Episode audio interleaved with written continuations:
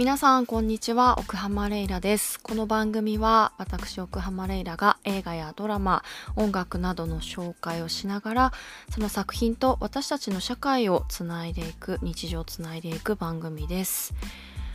はあ久しぶりになっちゃった。すいません。先に言い訳していいですか？うんとねまあ単純に仕事がすごい忙しかった。いつも通りの感じに戻ったなという実感があって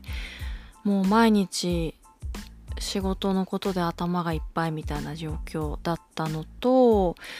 あとね私の SNS をご覧いただいている方がどれぐらいいるか分かりませんけどまあちょっとあの不幸がいろいろあったりして落ち込んでたりしたんだけど撮ってたんですよこれは。今日今からお話しする映画のことを実はもう3回ぐらい撮り直してて納得がいかなくてね。なんかいろいろ編集とかもしてたんだけどねっていうまあ言い訳を先にしました。再開します。ちょっと反省してます。夢に見るぐらいには反省してます。はいじゃあ行きましょうか。今日ご紹介する映画はブックスマート卒業前夜のパーティーデビューです。これはもう見てる方も多いかなと思うんですけれども8月21日に公開しまして、えー、ヒットしてます。嬉しい。日本でもヒットしている。これは嬉しいです。去年私6月にニューヨークに語学留学してたんですよ。短期だったんですけどその間映画館に行ったりもしててでその時にねブックスマートちょうどやってたんですね。ただ私その時もまああの頭が勉強のことでいっぱいいっぱいででかつその時にね私の大好きなジョン・ウィックシリーズの3がやってたんですよ。だからそれを見に行っちゃったりとかしてブックスマート気になるな見たいなと思いながらあの留学の期間を終えてしまったっていうのもあってですね。その時見られなかったんですね。だから日本でいつやるんだろうと思ってたらそうよかった。夏に公開。まあ1年越しに公開してね。本当にありがとうございますっていう感じなんですけれども、えー、日本でもヒットして拡大公開を、えー、4日からかなしてるので、まあ、そういう最新情報も交えながらちょっと今回は話そうかなと思うんですけどまずはその拡大公開が最新情報の一つですね。えっ、ー、とね東京でも結構広がってて亀有で始まったりとかうーんとイオンシネマ日の出は25日からかあとね私の出身地神奈川、えー、私が高校時代足しげく通ったシネプレックス平塚で始まりましたね。平塚のみんな見てる？ブックスマート最高だから見て。あとねもう一つ最新情報としてはえー、先週の土曜日だったかな？土曜日からねあのー、ポスターの配布が数量限定ですが都内で始まってるみたいです、えー、これがね讃岐直哉さんのイラストで大島イデアさんのデザインのミニポスター都内5カ所で数量限定で配布っていう発表がされてましたね。だからちょっともしかしたら情報が古いというかもうこの情報よりも先になくなってしまっている可能性もあるんでその辺りはご了承いただきたいんですが都内5カ所ではミニポスターがもらえるみたいです。遅れてこのポッドキャストをね配信する意義を無理やり作るために 最新情報を入れてみましたけどいや大事なことよこれは。と納得させながらじゃあ行きましょうか、えー、このブックスマート卒業前夜のパーティーデビューなんですがまずはですね監督はオリビア・ワイルドさんというえー、俳優ですね。長編初監督作品ということになりまして、まあ、初監督ながら、えー、いろんな批評家筋とかね観客から絶賛されていてアメリカでもヒットしたという作品になりますが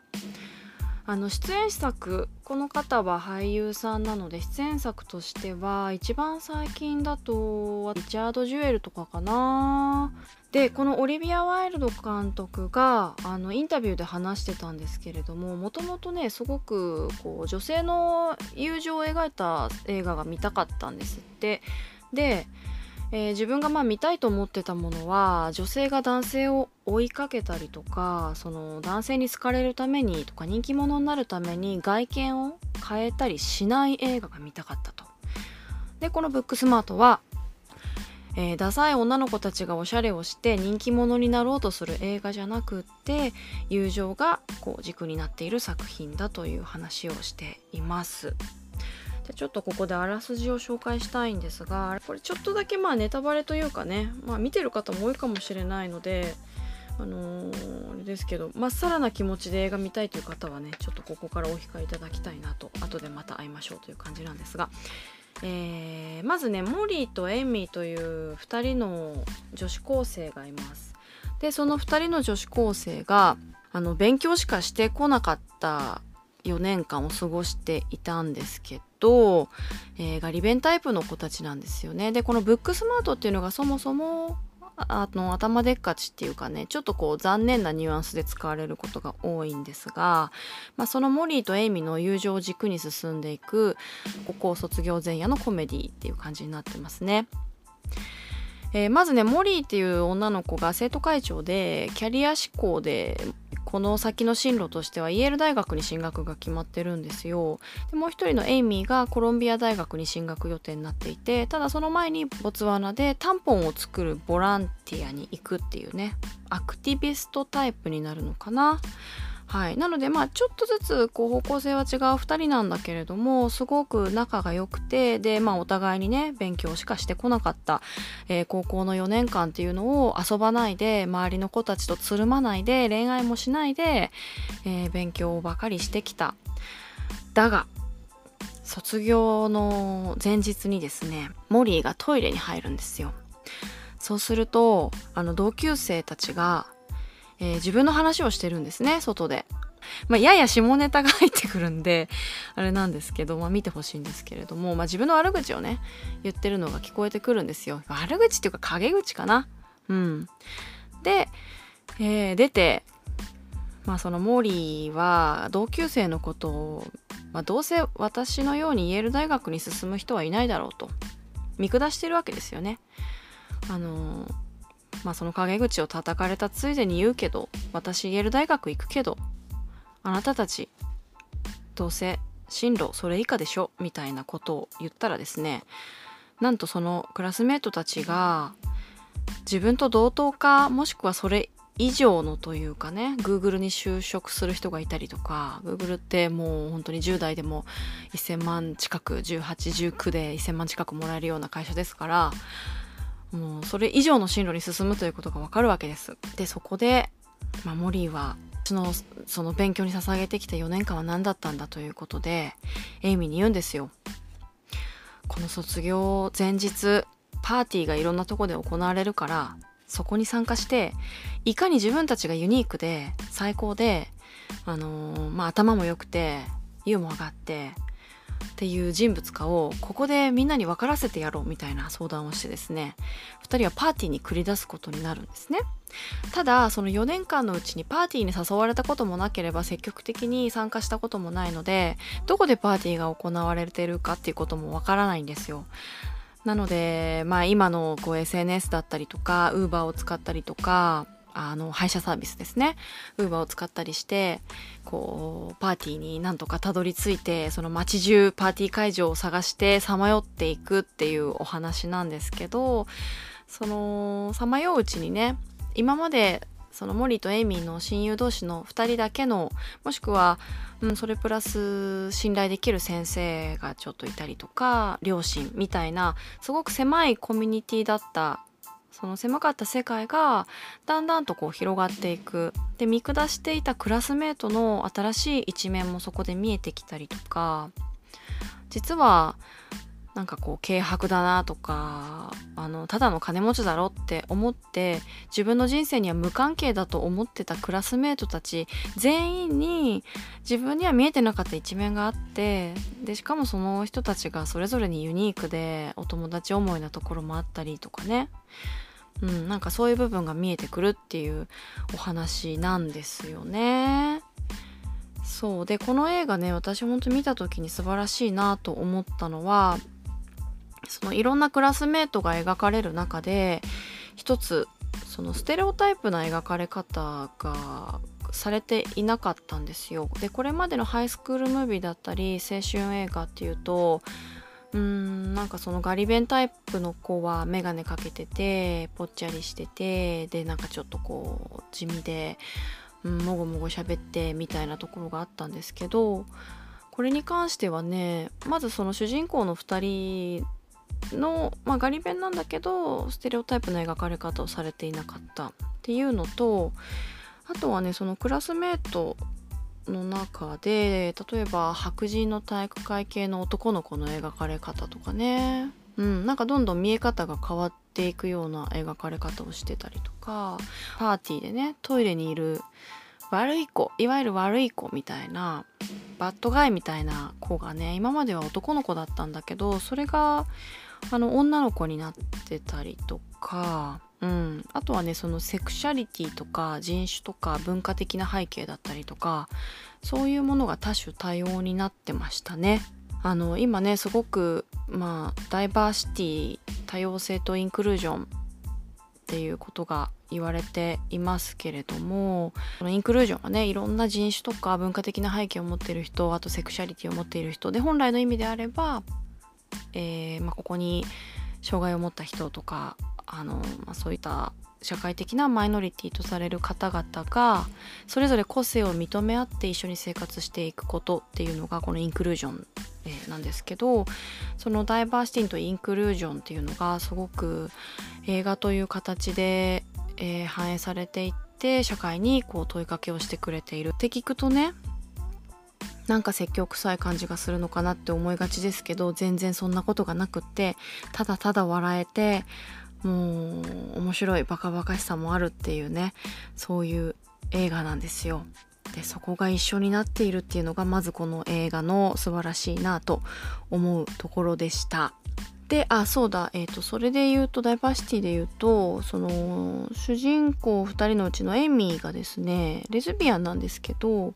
そのレズビアンだから苦悩してるとかレズビアンだからそのカミングアウトするかしないかみたいなところがあのまず壁になってるみたいな描き方は一切してなくって別にねセクシャルマイノリティをないこととして描いてるわけではなくってあのセンセーショナルにスポットが当たることはないよっていうことですかね。なんかそのエイミーってレズビアンの子だよねみたいなことがないわけですよ。なんかそのエイミーってレズビアンの子だよねっていう描かれ方も一個ステレオタイプじゃないですか。そうじゃなくてもうそういう壁は越えていてまあもちろんね現実見てみるとあの課題はたくさんあるんだけどただ作品としては一つその先に進むというか、うん、描かれ方が進んだなという感じがしました。でこれは他のことにも言えるんだけど例えばそのイケてるグループにアジア系の子がいたりとか、まあ、リーダーシップをとっているのが必ずしも男の子じゃなくて女の子だったりとか、まあ、青春映画の中のステレオタイプからいろいろ解放してくれてるなという感じがしたんですよねだからステレオタイプとして描かなくってもあのいい作品いい脚本って作れるんだなっていうことを提示してくれたところでもすごく意義があるなということを思いました。であのよくねこういう話になるとこうポリコレの論争がネット上でいろいろ起きるわけですよ。あのよくねポリコレこれは創作物とかその社会制度とか、まあ、そういったところから差別とか偏見をなくそうという考え方であのコメディとは食い合わせが悪いとか映画コメディ作品をつまらなくしてるみたいに言う人がいますで先に言っとくと私はそうは全然思わなくてえっ、ー、とまあそういった正しさがね作品の出来の全てを担保するとは言い切れません。けど PC 的な正しさが作品のクオリティを高めてくれるっていうことは大いにあると思ってます。そういう正しさが映画をつまらなくしているっていう映画と私は出会ったことがないです。ただそのまあそういう論争を見ていて思うのは反ポリコレのその気持ちっていうのかな。まあアンチな気持ちが作品を見る目をそもそも濁らせてんじゃないのかなって思うことはあるかな。でこういう話をするとね大体ね上がってくるのがね「スター・ウォーズ」のスカイウォーカーの夜明けの話なんですよね。あんまりこう深くはそこしたくないんですけどなぜならえっ、ー、と別にスカイウォーカーの夜明けをここで論じたいわけでもないので あのスカイウォーカーの夜明けの話は簡潔にしますけど、まあ、そういうその作品をねある種カードみたいに切ってくる人がいるんですけど私が個人的にあれで気になったのは脚本とか別のところだったのでうーんそこと一緒じゃないよねとは思ってるかな。なんかねポリコレがその作品をつまらなくしてるんじゃなくてポリコレにうまく対応しきれてない制作陣そこに原因があるかなとは思ったりはします。はい以上「スター・ウォーズ」の話はおしまい。というわけでそういう正しさもこの作品にはあるんだけどでもさっき言ったようにねあのー、全然積極臭くないわけですよ。ちゃんと笑えるしそういう人種的な多様性だったりとかセクシャリティとかまあその映画の中でどう描かれるかみたいなものを青春映画青春学園ものとしてアップデートしてくれていますしちゃんと社会的な課題にも向き合っているんだけど全然積極臭くない。一個一個のまあ事柄にね自然に向き合わせてくれるんだけどあのバカバカしい笑いもあるよっていう単純に楽しめるよっていう作品になってますね。で最近だとね「あのハーフ・オブ・イット」とかネットフリックスで話題になりましたけどその辺りにも通じる描き方かなと思いますそれはさっき言ったみたいなえ、ー、とまあクラスメートをその学園ものとしてのステレオタイプで描かないあの一人一人にこうちゃんとスポットを当ててモブキャラとして存在させないっていうんですかね。うん、その辺り近いかなとは思いましたが、まあ、ハウ・オブ・イットはそこまでコメディ要素はあのー、本作に比べるとね薄かったかなと思うんですけどはい。近いかなと思います。これまで描かれてきた青春学園ものとかねハイスクールムービーっていうと、まあ、いろんな作品ありますよね。私も好きなものたくさんあるんだけど例えばうんとねブレックファーストクラブとかジョン・ヒューズ監督の、えー、85年か6年に作られた作品ですけど、えー、これが80年代であとクルーレスとかこれ90年代かな？95年とかだと思うんですけどあとは、えー、2007年スーパーバッドスーパーバッドはねこの作品とも、あのー、まあ、関連しているというかブックスマートで主人公の一人モリーを演じてるのがビーニー・フェルドスタインという女性なんですけどお兄ちゃんがねジョナヒルなんですよ。でジョナヒルってこのスーパーバッドに出演していましたしまあそういう青春映画コメディとかねいろいろ出ている人なんですけれどもそうやって年代ごとに青春映画を比べてみるとうんといかにこのねブックスマートがあのまあ、現代にふさわしいアップデートされた作品かっていうのがわかると思います。さまざまな物事の解像度がぐんと上がっている時代を進めてくれたなという感覚になるのがわかると思うんですけどただ私が言いたいのはあのこの過去のね青春映画あの今見たって笑えるところもあるし面白いなと思うところもある。ただ今の感覚で見てうんこれはどうだろうって思うところもある。あの一つ一つのイシューをねより解像度高く上げていこうっていう行為は絶対に必要だしそれをその同じ青春映画っていうフォーマットの中でやっていく意義は大いにあると思うので過去の作品が悪いとは私は思いません。うん、でやっぱりブックスマートってハイスクールムービーのね今の一つの到達点だなと思うのでさっき言ったようにあのいろんなステレオタイプをなくしてもあのウェルメイドな作品はできるんだという証明にもなっていると思いますのでそこはすごくやっぱり評価される点じゃないかなと思います。でえー、他にもねいろいろ小ネタがあるんだけどちょっとあんまり喋りすぎても長くなっちゃうからあれなんですけどえっ、ー、とねまあマララっていうね キーワードが出てきたりしますこれはモリーとエイミーの中でのこれは絶対に聞いてほしいみたいな。まあ一生のお願い的な感じかな日本で言うと。どうなんだろうな。なんかねそういうこうキーワードがあって、えー、それがいちいちねこう Z 世代っぽいっていうかね。うん、すごい今っぽいんですけど。あとはその2人の中で、えー、お互い親友同士のねなんかグルーミング的な行為があるわけですよ。例えばあのおしゃれをして集合したらもうお互いを褒め殺したりとかうんと相手がねその自分自身を私なんてっていうふうに卑下したら私の親友の悪口を言うなんて許せないってあの叱咤したりとかなんかそういうグルーミング的な行為それをお互いを最高な存在と認め合う行為っていうのはこのこれはね日本でも取り入れていった方がいいと思いますよ。おしゃれしてる相手と会ったらもう今日最高じゃない？なんでそんな可愛いの？もう目がうわ目がとか言って眩しいみたいな。もうそれやった方がいいと思う。あとはね予告でも使われてるんですけどこう一日ぶりは会いたかったみたいな感じで、まあ、そこからもう最高なんだけどね。あのロボットダンスするんですよ。ロボットダンスのダサさとか もう笑えますよね。あとはね、モリーの登場シーンは確かね、瞑想、メディテーションしてるんですよね。それもすごい Z 世代っぽいなっていう感じがしましたし、あとこれ、ここでは細かく言わないんだけど、さっき言ったみたいにモリとエミってそれぞれ、えっ、ー、と、まあ、キャリア志向とかアクティビストのタイプとかね、あるんだけど、それがそのそれぞれの部屋にも反映されてて、なんかモリの部屋に、ルース・ベイダー・ギンズバーグのポスターが貼ってあったりとかミシェル・オバマとかねポスターが貼ってあったりとか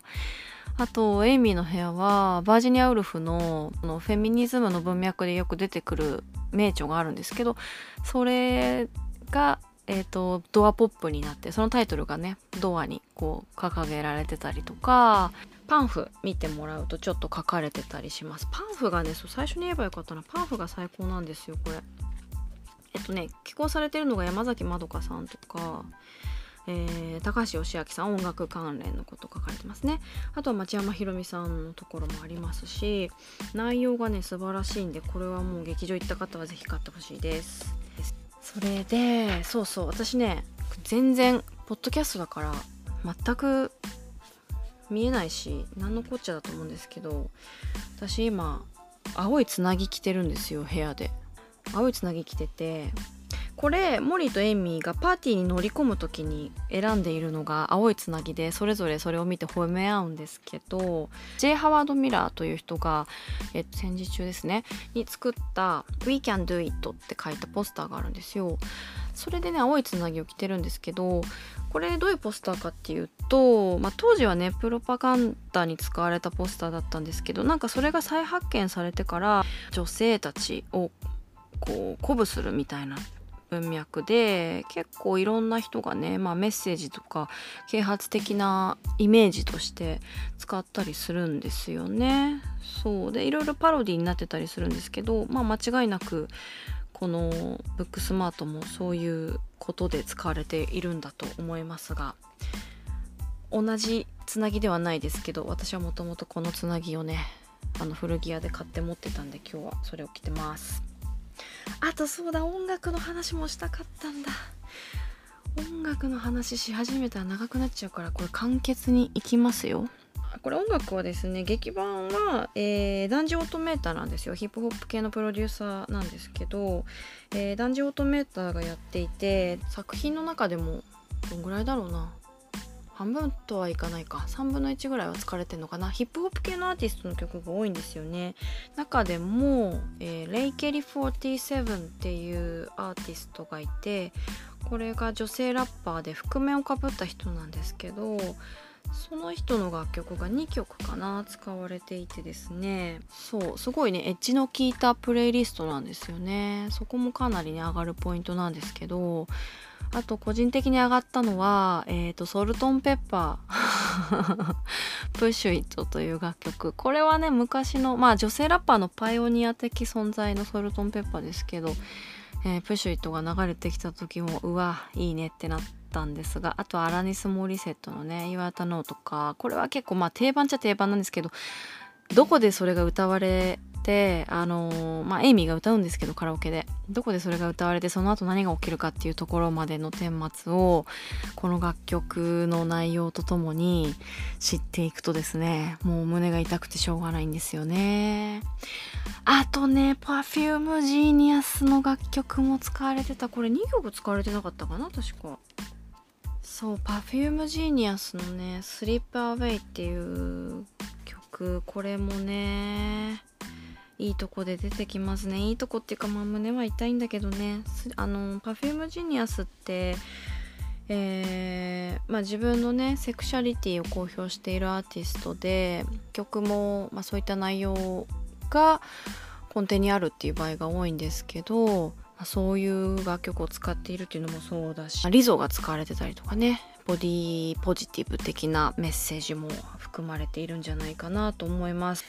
はい。というわけで締めに向かおうと思うんですがあのまあさっき言ったみたいにね